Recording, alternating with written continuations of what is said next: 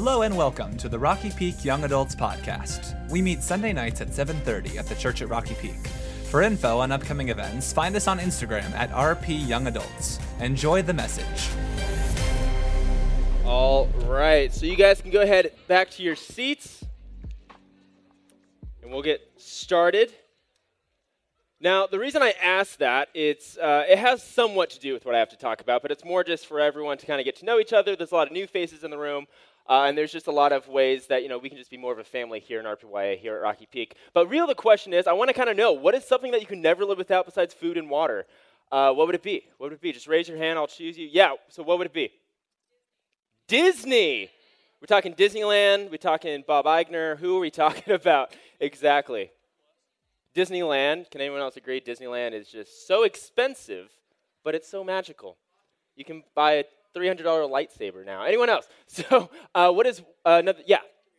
Community. Yeah, I think I agree as well. Yeah. Music. What kind of music? All the things. Sweet. Uh, let's go with a couple more. Yeah.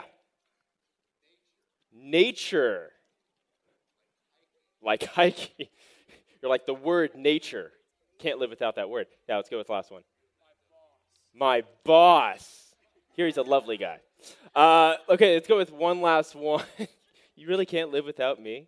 You need to restructure. Uh, let's go. Yeah, in the back, Vanessa. Jesus. Yeah. You know, funny enough, uh, I wasn't looking for that answer. Whoa, I know. But I was looking for Disney because if you guys heard, Disney Plus has just came out. This isn't sponsored at all, but The Mandalorian is great, right? So uh, and also, yeah, also, I've been binging Hannah Montana lately, and I'm not ashamed of it, all right? And it's so cheesy, but it's like so great. So, anyway, right now we're going to go into a time of teaching. If we have not had the chance to meet, my name is Johnny, and I'm the middle school director here, and I'm Trent's boss, which is why yeah. So, anyway, so pretty much my whole job is I get to hang out with what I like to call the best people on earth, which you might disagree with me, are uh, sixth, seventh, and eighth grade students, because I just love them so much. Now, some of you already serve in wildlife, and it's just so crazy to me that, you know, at that age in middle school, there can be a lot of transformation at the age of 12, 13 that can go on forever and ever, which is crazy to think about. But that's kind of what I do here at Rocky Peak. Uh, and what we're about to do right now, we're about to go into a time of teaching. And what I say a lot of the times in wildlife, that's the middle school ministry here at Rocky Peak, what I say a lot of the times is we like to call this time the most important time of the evening for a lot of reasons. But for my main reason, the reason I'm up here is that we get to see God's word come alive and active. It says in His Word that His Word is alive and active, and it's sharper than any double edged sword, which is crazy to think about, right? If you don't know what I'm talking about, Google it. It's really weird. Uh, but we are about to open God's Word and see how it applies to our lives and how, even though it was written thousands of years ago, whether you agree or not, everything in the Bible is true. Everything in the Bible actually happened, and uh, we can see how it can apply to our lives even thousands of years later. Now, we've been in this series called Give Thanks, and this series has been really cool because we've been looking at different ways to give thanks. Because if you guys don't know, Thanksgiving is coming up. And uh, if you probably didn't know that, you know the day after Thanksgiving, which is known as Black Friday uh, which honestly does not have the best deals, just so you know. They always like start lower, or uh, they bring the price higher right before Black Friday. So when Black, Black Friday rolls around, it's like, it's $10 off. Yay, right? So Thanksgiving is coming up, and that's what this series is about. Last week, Waz, if you guys know Waz, Chris Woznicki came, and he talked on gratitude and how we can be thankful in certain ways and really thankful to God in a couple ways. For example, one of them was that we can be thankful to God because He freely forgives us constantly. And another way is that true fa- thankfulness demands total surrender, right? Now, I'm not going to go into all that. If you want to check that out, you can check it out on the RPYA's podcast or on the YouTube channel, wherever you check it out. Um, but I highly recommend it, caught up with what I'm about to talk this evening. Kind of go back and check that out, which is super cool. But tonight we are going to continue this series. This is the third week of the series, and I'm really excited about this because this is my third time teaching this uh, sermon, and that sounds a lot better, actually. Praise the Lord. Um, uh, and this is my third time teaching this sermon. I'm actually really excited because I taught the same sermon in wildlife this weekend. But the cool thing, the same God in wildlife, the same God we serve here in RPYA, which I think is crazy to think about, but it's awesome. So let's go ahead and pray. Jesus, thank you so much that you are a God that pursues us, You are a God that loves us unconditionally. And a lot of us, we don't really know what that word means, but that's who you are. You pursue us constantly, and we can give thanks for that. I pray right now against any distractions in this room, against uh, any things that are just on our minds, whether it's you know finals coming up in school, or maybe it's you know just some family stuff going on, or uh, whatever it is in our lives. Father, I just pray right now that you'll really just take away that distraction, um, and we'll really just be able to focus on what you have to say this evening, and we'll really see you again as King Jesus, uh, not the King Jesus that we think you are to social media, uh, but King Jesus of your Bible, that you are so much bigger than we can possibly imagine, and you want a relationship with us. I pray right now for the people in this room that will really just focus on what you have to say, whether we believe in you or not, we'll really just see what you have to say tonight. We love you so much. We give this time to you. In your name, we all said, Amen. Sweet. Now, if you're like me, uh, I love going to Disneyland, right? But when I was a kid, and maybe a lot of you can relate with me, when you're going to Disneyland as a kid, first, off, has that everyone been to Disneyland just for the most part? The majority of the room? Great, four of you. Great. you're like, I'm ashamed.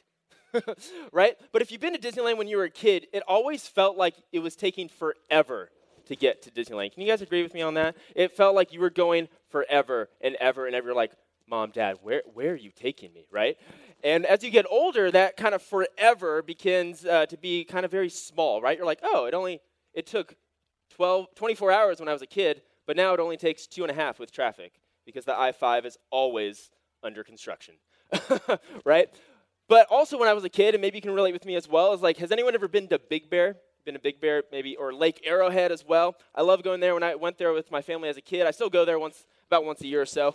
And uh, when I was a kid, I always again thought going to Big Bear took forever. Now, uh, you know, fast forward to now today when I'm more mature. Uh, it's not as long, but it's still a pretty long time. But I think sometimes we're like, as a kid, we're like, things take forever.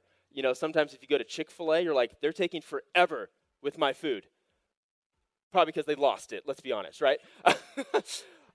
now, I talk about that because this idea of forever is kind of what we're going to be talking about, and we're going to relate forever with thankfulness. And I'll explain in a little bit. But what we're going to be doing this evening is we're going to be looking at a uh, book of Psalms known as Psalms, and we're going to be seeing at a chapter of that book, and we're going to be seeing how forever is not as long as we think it is, but it goes on forever and ever and ever and ever, right? So if you have your Bibles, we're going to open up to Psalm chapter 136. We're not going to be there right now. I just want to get you prepared so you're ready to go.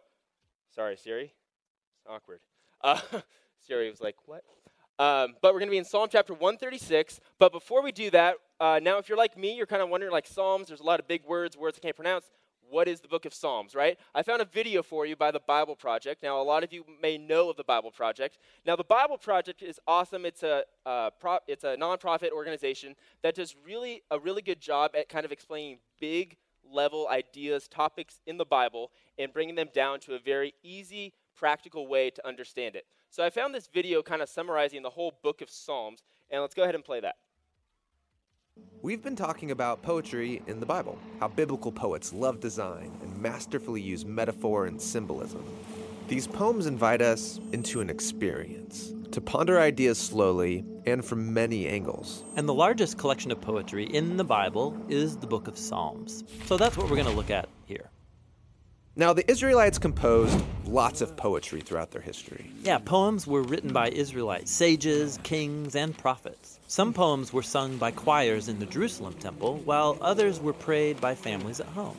And over the centuries, the most important and widely read poems were compiled together to be read or sung on special occasions. And I'm familiar with books of poetry, a large collection of the greatest poems in one place, and I can read through and pick my favorites. But the Book of Psalms isn't that kind of collection. Here, each poem has been expertly crafted and then placed where it is for a reason, to create a storyline from the book's beginning to its end. The Psalms poetically retell the entire biblical story, and they invite you into a literary temple a literary temple? Yeah, so the tabernacle and then later the temple in Jerusalem were where ancient Israelites went to meet with God.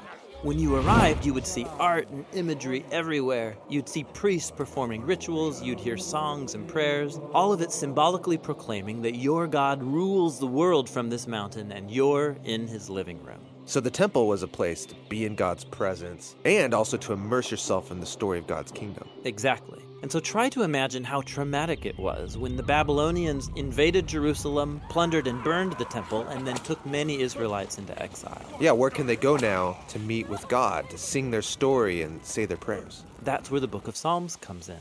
It's a prayer book for exiles, designed as a virtual temple. You enter the Psalms to meet with God and to hear the entire biblical story of God's kingdom sung back to you in poetry. Cool, but how does the Psalms do it? Let's start with the book's design. There are 150 poems broken up into five clear sections. At the beginning, there's been placed a short introduction, Psalms 1 and 2, which lay out the main themes of the whole book by reviewing the biblical storyline. Okay. Psalm 1 looks back to the Garden of Eden and its river of life. Yeah, God placed humanity in a garden temple. And here, humans decide to define good and evil on their own terms, and so are exiled from the garden. But the first psalm paints a portrait of hope about an upright human who delights in God's wisdom, which is called Torah or instruction. This person is like the tree of life in the garden temple. They eternally blossom because they're planted in the river of God's life. Yeah, that's beautiful, but who's it supposed to be? Well, remember that story in Genesis? After humanity's foolish rebellion, God made a promise. Oh, right, a future human, the seed of the woman who would come and defeat evil and restore the world. And that's what Psalm 2 is about. God's promise that a king would come from the line of David. He's called the Son of God and the Messiah. God appoints him to bring justice on human evil and to restore God's kingdom and peace over the nations. So Psalms 1 and 2 introduce all these main themes. Yes, and then the book develops those themes through the five sections. The first two explore the complicated story of David and his royal family. The third section focuses on the tragedy of Israel's exile and the downfall of David's royal line. But then the fourth and fifth sections rekindle the hope for the Messiah, a new temple, and God's kingdom on the other side of the exile. Then the book ends with a five part conclusion praising God for his faithfulness. Cool. Now, nearly half of the Psalms are connected to one guy, King David, who God chose to rule Israel. Yes, David's story is really important in this book. He experienced many times of hardship, but he trusted God with radical faith. And in these poems, David shares his fears, confesses his failures, and offers thanks to his Redeemer. And he's constantly speaking of a deep longing to be in God's presence in the temple. But wait, David lived before the temple was even built. Exactly. This portrait of David, hoping and praying for God's kingdom and a future temple, it resembles the hopes of the later generations of the exiles. And so, David's prayers could become theirs as well. David's like a prayer coach, giving us words for how to pray and how to discover God's presence in good times and bad. Exactly. There are 73 poems connected to David, but most of the rest come from later generations of biblical poets, and they have learned to pray and hope like David. And so the end result is the Book of Psalms, designed as a virtual temple for all generations of God's people. This isn't a kind of book you just read once and put down. No, it's designed for a lifetime of slow rereading and reflection. These prayers and laments and songs of praise are meant to become our own. They're poems for exiles who are learning to live by God's wisdom and to seek God's justice in the world as they hope for the coming Messiah and the kingdom of God. All right, so yeah, I think that video kind of gives us a kind of great summary of uh, what the book is. Because I think for a lot of us, we kind of look at the Old Testament, right, which is the first half of our Bibles, and kind of be like, it's kind of a boring book. But if you read the book of Judges, it's not, it's not boring. It's very, very bloody. Um, I think it would be a great Netflix show. Um, but anyway, so right now we're going to be in the book of Psalms, like, uh, and we're going to be in chapter 136. Um, and like that video said, all the book of Psalms is, it's consi- uh, it has a lot of different types of literature and poems consisting of prayers, hymns, um, and stuff like that. And we're going to be seeing a psalm with a lot of praise in it. And it's going to be a lot of praising God and who He is. And I'm really excited about that. And a lot of early Jewish leaders referred to this psalm as the great, I wanted to make sure I got this right, the great Hallel. now, someone say Hallel. Now, this is considered the great Hallel, which all Hallel means is to praise, to praise. To praise what? To praise God. And the cool thing about this uh, psalm in uh, particular is that this psalm was very similarly um, sung. Again, it's like a worship song, like the songs we just sang up here, but it would be sung uh, in the sense a priest would be up here during that time, thousands of years ago, right? They would be up here saying one part of the psalm, and then the congregation, all of you, uh, are going to say the next part of the psalm. Guess what we're going to do? We're going to do that. Um, now, I'm hoping you guys do a lot better than the middle schoolers did because by like three lines into it, they were like, I'm done. so, but here's some context I want you guys to think about. A lot of this psalm, again, Psalm 136, goes into the detail of that God is good. Yahweh is good, right? And that his love endures forever. All right, kind of going back to what we were talking about earlier, forever. So, if you have your Bibles, if you have your apps, let's open up to Psalm chapter 136, and we're going to be going through the whole chapter. There's 26 verses. And the cool thing about this psalm and a lot of psalms in the book are really well written. In fact, a lot of them are poems, like the video was talking about. And poems kind of have like an order of how things are done. Sometimes it'll say one thing, and then it will follow up at the end of the song, kind of calling back to it. It's really well written, and I would never be able to write it today. But anyway, so Psalm chapter 136, we're going to be starting at verse 1. And uh, let's just get into it. Here we go. Give thanks to the Lord, for he is good. Now, amen.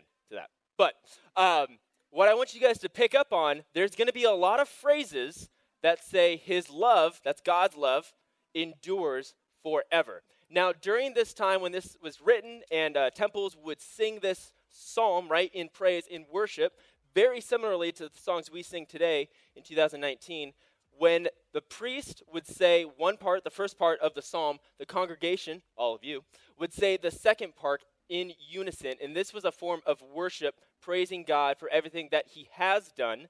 And what I mean by that, you'll see a lot of callbacks if you grew up in Sunday school, uh, which some of you did. And if you didn't, that's okay. You're in the right place, right? We'll catch up now. In Sunday school, you'll see a lot of callbacks to Egypt, the city in uh, you know Egypt at that time with Moses. If you, get, if you guys know Moses, uh, with parting the Red Sea. A lot of that will call back to that, praising God for how he remained faithful and he stayed with them throughout all, all time, pretty much. So, Psalm 136, verse 1. What happened? Oh, there we go. All right. Give thanks to the Lord, for he is good. His love endures forever. A little rusty, but we have a lot more, so don't worry. Give thanks to the God of gods, his love endures forever. Give thanks to the Lord of lords, his love endures forever. Now, what that is all talking about is as simply as we can give thanks to God because one, he is uh, he's Lord, he is good, and as simply as that, he is good, we can thank him because his love endures forever which is crazy to think about. We'll talk about forever later on, but let's keep reading. Verse 4. To him who alone does great wonders, his love endures forever. Now, where it says great wonders, this is now going to list off a multitude, many, many lists of things that God did that were very wonderful uh, previously with the Israelites, with Israel, and a lot of things right here. They're saying, like, God did great wonders, and now they're going to list out what all those wonders are. Verse 5 Who by his understanding made the heavens, his love endures forever. Verse 6 Who spread out the earth upon the waters, his love endures forever. Who made the great lights, his love endures forever. The sun to govern the day, his love endures forever. The moon and stars to govern the night. His love endures forever. Now, real quickly, before we move on, what that's all talking about, it's pretty much showing that God is a great, great creator. Now, no matter whatever you think about God, you know, a lot of people in here, you maybe don't believe in Jesus, and that's okay. You're in the right place, right? We're here to learn. We're not here for the perfect people. We're here for the people with a lot of questions, right? Now, God is creator of the universe, and what this is talking about is how poetically he created the universe by saying, like, he put the waters in the right place where they needed to be at the right time for the right things, right? And that's and this is all very poetic. Let's keep reading. Verse 10. To him who struck down the firstborn of Egypt, his love endures forever. Now we're going to go into a little bit of what I like to call redemptive uh, poetry. In the sense, it's going to go into uh, saying of how God redeemed Israel multitude of times, many, many, many times over years and years and years and years and years. So let's keep going. So he struck down the firstborn of Israel. His love endures forever. You all got that. Verse 11, and brought Israel out from among them. His love endures forever. With a mighty hand and outstretched arm, his love endures forever. Now, what that's talking about right there is that God, on the, be- on the behalf of the Israelites, right? Because Israelites throughout, if you ever, again, if you ever read the Old Testament, it's crazy and it's weird and it's awesome, right? But throughout the Old Testament, God countless times would save Israel from enemies over and over and over and over again. But in this context specifically, it's talking about their uh, redemptive, uh, that God redeemed them from Egypt, from slavery, because they were in slavery for a long time, right? So this is God saying, as a metaphor, as this poem is written, they are saying that God put out his arm and picked up Israel many, many, many times. And if you guys know, uh, you know, Old Testament, there we go. This is so annoying. Great. Um, but as you guys know, if you guys know Old Testament, hold on. They asked me, "Do I want a handheld?" And I was like, "No, I'm good, because I have I need my hands." but anyway, that's a little bit better. But throughout Israel, right, they would constantly, "Oh my gosh." Thank you. First time, first day. Yes, it does. All right. I'm going to write my own psalm one day about this. The microphone endured forever. But anyway, so throughout this psalm, like, you know, throughout history, throughout Israel, they, multi- um, a long time, they would just constantly kind of spit uh, in the face of God, say, hey, God, we know better, we know more, stop redeeming us. But God, a faithful God, He keeps redeeming them, right? He keeps saving them. Let's keep reading. Verse 13. To him who divided the great sea asunder, that means apart. No one talks like that. I don't know if anyone does. Does anyone say asunder? Good for you. To him who divided the Red Sea asunder, his love endures forever, and brought Israel through the midst of it, his love endures forever. But, this is crazy, but swept Pharaoh and his army into the Red Sea. His love endures forever. Now, what that's talking about is like he straight up killed Pharaoh. But, um, church, right? Um, but what's that talking about is that God faithfully took the Israelites out of Egypt. I'm fine. took the Israelites out of Egypt and saved them and got them through the waters, right? Remember, the parted the Red Sea, which is crazy. And then he drowned all of Pharaoh's armies and Pharaoh and drowned them in the sea. Violent. Verse 16 To him who led his people through the wilderness, his love endures forever. What that's talking about is that after, I'll figure this out one day, guys. Um, after God took them out of Egypt, they then wandered the wilderness for a long time, uh, and then they disobeyed God, so then they water, wandered the desert for 40 years. Now, we don't have time to go into this, and I didn't think about going into this, but it blows my mind. Is that what that's talking about? Is like they weren't like going in a straight line forever and ever. They were wandering in the wilderness by going in circles for 40 years because that's how that's what happened because they rebelled from God. So God's like, all right, kind of like a loving father, like, go into timeout for 40 years, right? So that's what's going on there is that he led them through the midst of it, but if you notice, he never left them, all right? Verse 5, uh, nope. Verse 17. To him who struck down great kings, his love endures forever, and killed mighty kings, his love endures forever. Now, this word right here, you're probably looking at it, you're like, what? The way you pronounce that is Sihon. Sihon. Say, someone say Sihon. Good job. King of the Amorites, his love endures forever. And this is my favorite. And Og, king of Bashan, his love endures forever. Now, these two kings right here, as I was doing research for this, these two kings are just a small list of a long list of Canaanite kings that God destroyed and killed. Ooh, right? That's just crazy to me to think about that he took out these kings to provide for Israel. verse 21, and gave their land, again, those kings that he killed, gave their land as an inheritance. Uh, yeah, keep, yeah, his love endures forever. I'm getting excited, all right? Verse 22 an inheritance to his servant Israel, his love endures forever. Now, real quickly, that puts a end to the list of the great wonders that God provided for Israel. It's a lot, right? It's a lot. Let's keep going. Verse 23 He remembered us in our low estate, his love endures forever. So, what this is talking about is that God remembered them. He remembered his covenant promise that he made with Abraham, that he made with Moses, right? His covenant promise that he would never leave his people nor forsake them. Verse 24, and freed us from our enemies. His love endures forever. Verse 25, he gives food to every creature. His love endures forever. As you kind of see, you kind of go back to God being a a good, good creator, right? He provides for us. Verse 26 Give thanks to the God of heaven, his love endures forever. You can give yourself a round of applause for finishing that off.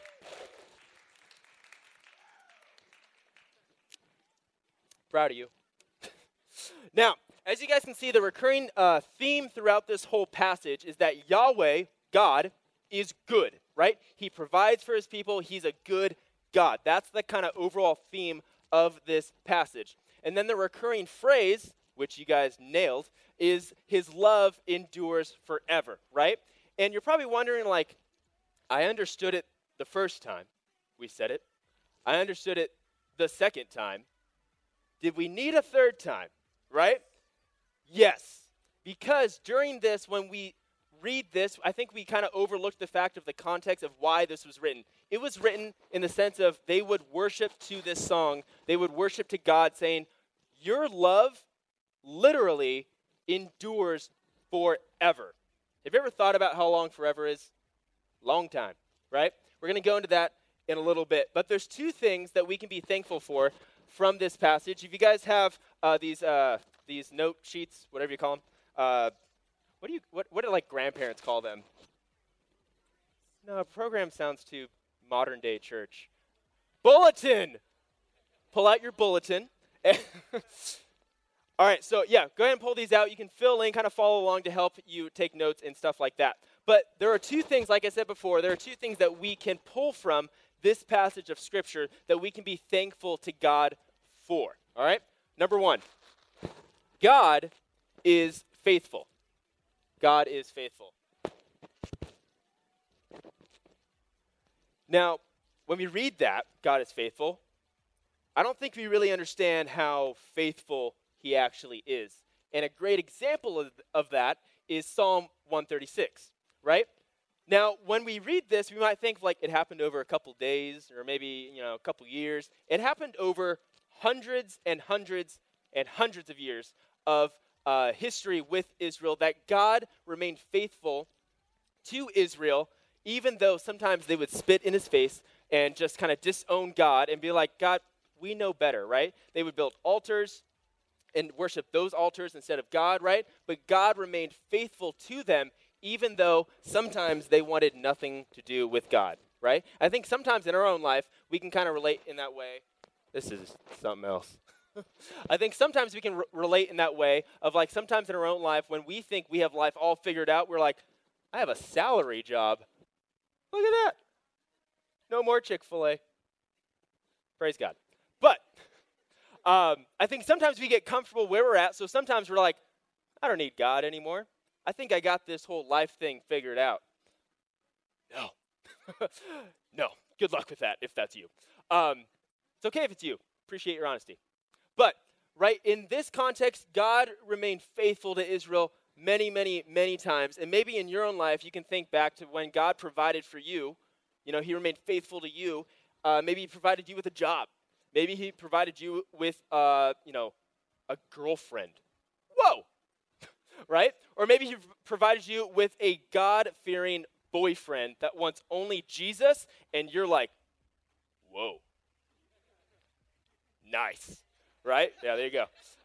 Right? Maybe he provided you in that way, or maybe he provided you with a loving family. But something he, he uh, you know, provides for all of us, and this is super simple. He provides all of us every single day with oxygen to breathe, with a little bit of smog, but oxygen to breathe, right? He provides us with, uh, you know, a new day every day.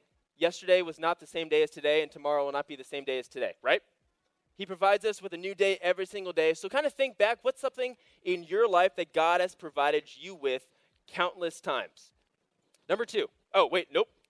I lied again. I have a verse for you Deuteronomy chapter 7, verse 9. It's going to be on the screen. It says, Know therefore that the Lord your God is God. He is the faithful God, keeping his covenant, which is another word, fancy word for promise, keeping his covenant of love to a thousand generations of those who love him and keep his commandments. Number two, his love endures forever. You're probably wondering, yeah, I know. but I'm saying this multiple times because it's true, but also I don't think we ever realize how long forever is. All right, I'm going to go into that a little bit later. I have an illustration. I stole it from Francis Chan, but it's okay right? I always say if like I'm, I'm always going to steal an il- illustration from someone else as long as it glorifies God. So I don't care if they get mad.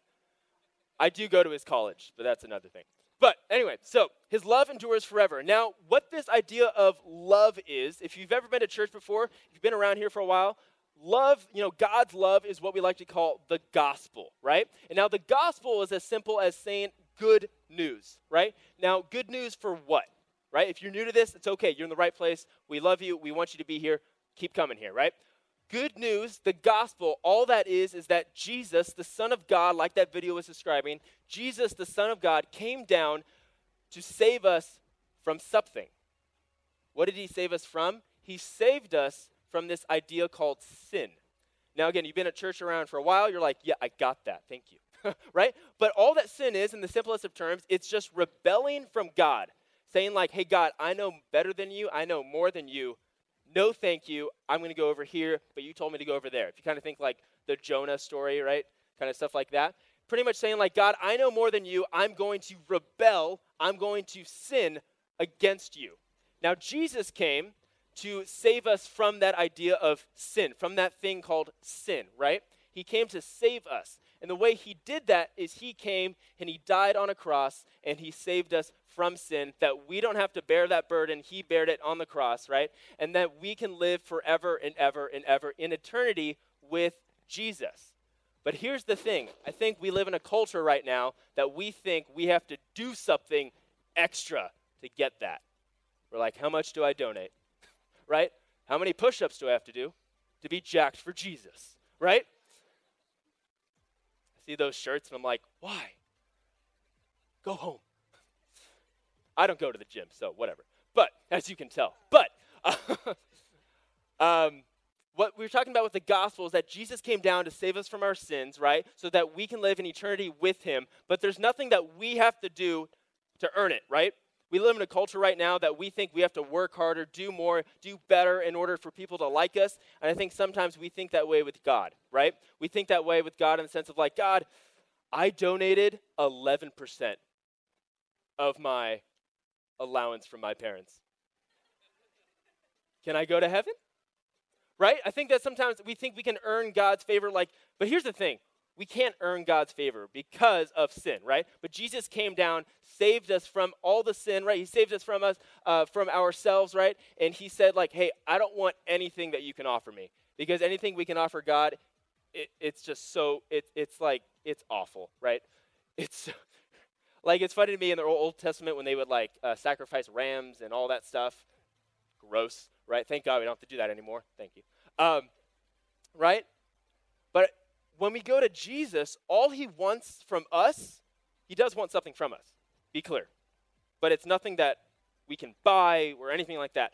All he wants is us. What I mean by that is that he just wants us to say, God, I'm a messed up person. Here I am, right? And God says, I can work with that, right? And I think sometimes we kind of look at Jesus and be like, Are you sure? Right? But the gospel says you don't have to do anything to earn God's love, you just have it. In Ephesians chapter 2, 8 through 9, it says, For it is by grace you have been saved through faith.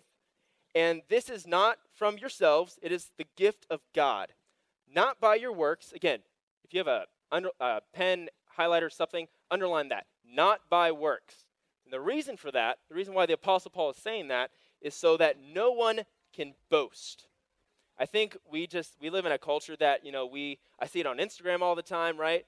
And I have to check myself too when I post on Instagram with that. Like we think like, hey, I fed the homeless. Did you? Oh, you didn't? Shame, shame, right? God is not saying he's like, hey, you don't like we should we should take care of the homeless, right? That's what Jesus has called us to do.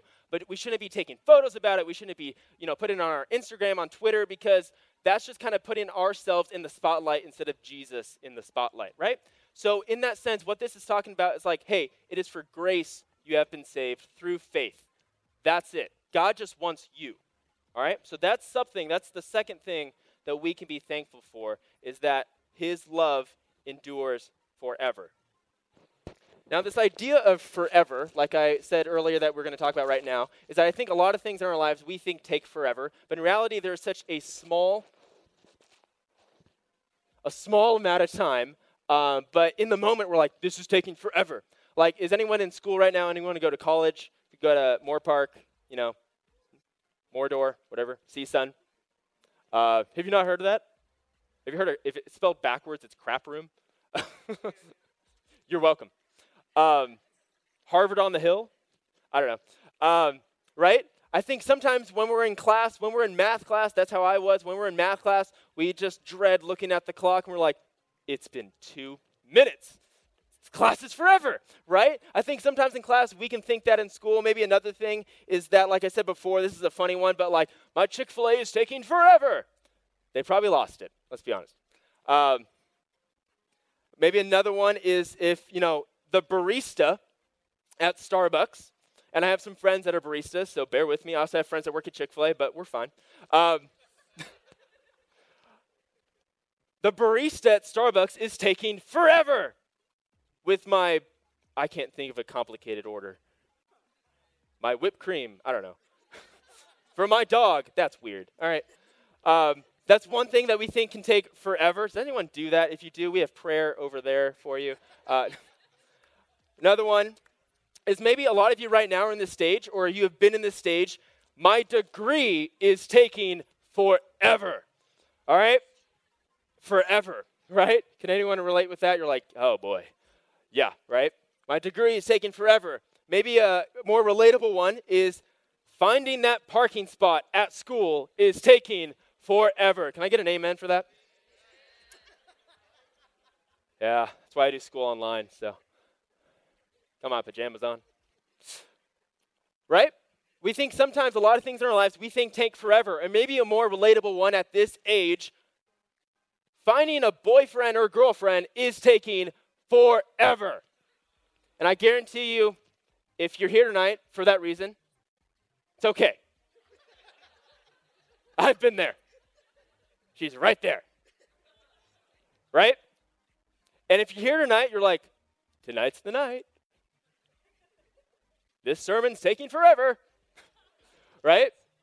But I think sometimes in our lives we think forever is forever, but in reality it's just a small amount of time. Now, like I said before, I stole an illustration from uh, Francis Chan. Uh, if you guys don't know him, he's a very well known pastor, really awesome guy. I've never met him. People think I know him because I go to his school. He's cooler than me, all right? I would love to meet him. But anyway, so in this illustration I have for you is we are talking about this idea of forever. All right? So bear with me. Here we go. So you might have seen this on YouTube. But so this rope was $4 at Walmart. That's not important, but I was just glad I saved some money. Um, so this rope, think of this rope as a timeline. All right? A timeline. And think for a moment Think that this rope goes on forever and ever and ever and ever. It ends right there, though. But imagine with me for a moment that this rope is a timeline and it goes on forever and ever and ever and ever. All right? Now, this rope is a timeline of everyone in this room's life, their existence forever. All right? Kind of makes sense? Understand? So this is a timeline. Your life, your existence is on this rope, on this timeline, and it goes on forever and ever. All right? So now, this part, we have uh, some colors. We have, uh, we have green, yellow, black, and red, right? And as you can see here, this green part represents a small fraction of your life. So, for example, the beginning of this rope starts when you were born. Good job, you did it. You were born. Pat on the back. Right? You were born. And then at the end of this green part is 25 years old. We're all right here, for the most part. Right? We're all, for the most part, right here. We're in the green part of our, li- of our lives. The green has nothing to do with it. It's just that's what they had at Walmart. All right. This yellow part is the age of 26 to 50. Yeah. 26 to 50. All right? This black part is 51 to 75. Grandparents are right here. Some of them. This red part is 76 to 100. And, and then you die. But hold on. Um, y'all lived to 100. Good job. You did it. All the smog didn't help. Whatever. Uh, um, so, again, this right here is your life, your existence here on earth. All right? And we're all, for the most part, right here. Some of us are in the yellow, whatever, right? Some of our parents, you know, in the black, yellow, whatever. This is our existence here on earth. And you see this white part, this white part on this rope that goes on forever and ever and ever. This white part represents God's love. All right? So if you notice at the beginning of this rope, you know, you, you, you were born, you did it, good job, right? Um, you were born, God's love existed right there when you were born. As you can see, it kind of wraps around the whole time frame of your life. God's love started there. And it continued till you're 25. It continued till you're 50, and so on and so forth, right? But the thing is that it started even before you were even a thought, right? So in Psalm, one of the Psalms, it, says, it talks about how God knew us in our mother's womb and how he knitted us together. God knew you before your parents knew you, right? So God's love existed before and it existed throughout your whole life. And here's the real thing God's love, like we were talking about, exists forever and ever. And here's how I'm going to do it God's love exists while you're here on earth, exists forever and ever and ever and ever and ever and ever and ever and ever. And I'm getting rope burned. But what I'm getting at here is that God's love exists forever.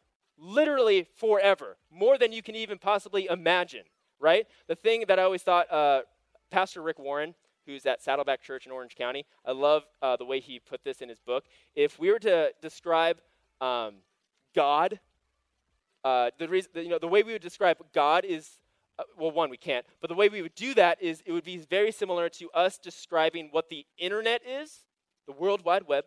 Uh, it would be describing like that concept to an ant.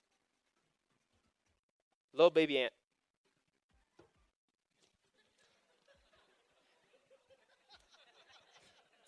That's pretty much the idea of like describing, for us to understand God's deity, God's goodness, God's just forever existence, right? That would be the equivalent of us trying to describe here's the internet, ant. You just can't, right? You can't, right? But God's love endures forever and ever and ever and ever. And that's what this psalm is talking about is that God's love is always going to be there. But here's the question I have for you. It's not a hard question, but here's the question I have for you. It's going to be on the screen, it's on your note sheet as well. Fill this in. Are you living out the love you have received? I'll explain what that means. But are you living out the love you have received? And what I mean by that, again, love, God's love is the gospel, right? Jesus coming down to save us from our sins, saving us from ourselves. Are you living out that love that you received as a free gift? If you consider yourself a Christian, a Christ follower, you have an idea of what that is, right? But if it's your first time here at church and you're kind of just checking out the whole Jesus thing, keep coming back. We're going to keep talking about Jesus. It's what we do here. And uh, just keep coming with questions, right? But are you living out the love you have received? And what I mean by that, in your everyday life, with, you know, with the words you say, uh, with your actions that you show to other people, is what you're doing, what you're saying, really benefiting what the kingdom of God is all about? That kind of makes sense? So, what you're saying, are you tearing people down with your words, right? Are you, you know, doing rumors behind people's back? Are you talking crap about people at work, in your friend groups, or anything like that? Are you loving people the way God has loved you and has freely loved you countless times with your words? Or are you loving God? Are you living out God's love with, uh, you know, your body, right? Are you, are you living a pure life? How are you living out God's love, the love that you have received? And there's many ways we can do it. I just named a couple with our words, with our actions. Uh, you know, a lot of my friends, they, uh, they're really good at going around just sharing the gospel with other people. They're like, Do you love Jesus? And then they're like, What? And then they get saved. It's awesome, right? The Lord didn't really wire me to be that bold, right? Uh, but there's multiple of ways that we can, you know, love people, that we can love God by, you know, sharing the love that we have received as a free gift. Now, I'm going to go ahead and invite the band up. Uh, and as the band comes up, we are going to go into a song that I actually asked Reed on the band to play specifically for tonight, which is kind of a throwback. It's like five years old, which in worship sense, that's a throwback. Um, but we're going to play a song, um, and it's called Forever, which goes really well with the sermon. Um, but this idea of forever is that God's love endures forever and ever and ever and ever and ever some of the lyrics of this song, the way this song starts out, it says, kind of going back to the psalm idea of the poetry, right? It goes with, The moon and stars, they wept. The morning sun was dead. The Savior, that's Jesus, the Savior of the world was fallen. His body on the cross, his blood poured out for us. The weight of every curse upon him. The weight of every sin, sin that I've done, sin that you've done, every sin in the past, in the present, in the future, him dying on the cross has saved us from that curse, that sin. Later in the song, this is where it gets me. This is where I cry. I don't cry a lot. But this is where I really just break down and saying, God, you are so good. Like the psalm was talking about, you are so good. You are so much bigger. And we can thank you for that. And it goes like this it's going to be a lot better when they do it, just you know. It goes on to say, The ground began to shake, the stone was rolled away, his perfect love could not be overcome. Now, death, where is your sting? Our resurrected King has rendered you defeated. Because of the love that we receive from Jesus, we can just thank God multitude of times forever and ever and ever and ever of just saying, wow, God chose me. He chose all of you, whether you believe it or not. And we can give thanks for that. Let's go ahead and pray. Jesus, thank you so much that you are God that just, man, you are faithful. You pursue us. And we can give thanks for that. I pray tonight that this song really just stirs up some hearts in this room. I pray, hopefully, the sermon that you gave us just, uh, just stirred up some hearts that broke down some walls, really saw that you were king, that you were king over creation, and we can give thanks for that. You redeem people, you redeem us m- many, many, many times, and you will be forever and ever, and your love will be with you forever and ever and ever. We love you. We give this time to you. In your name, we all said, Amen. Go ahead and stand up. Let's go ahead and worship.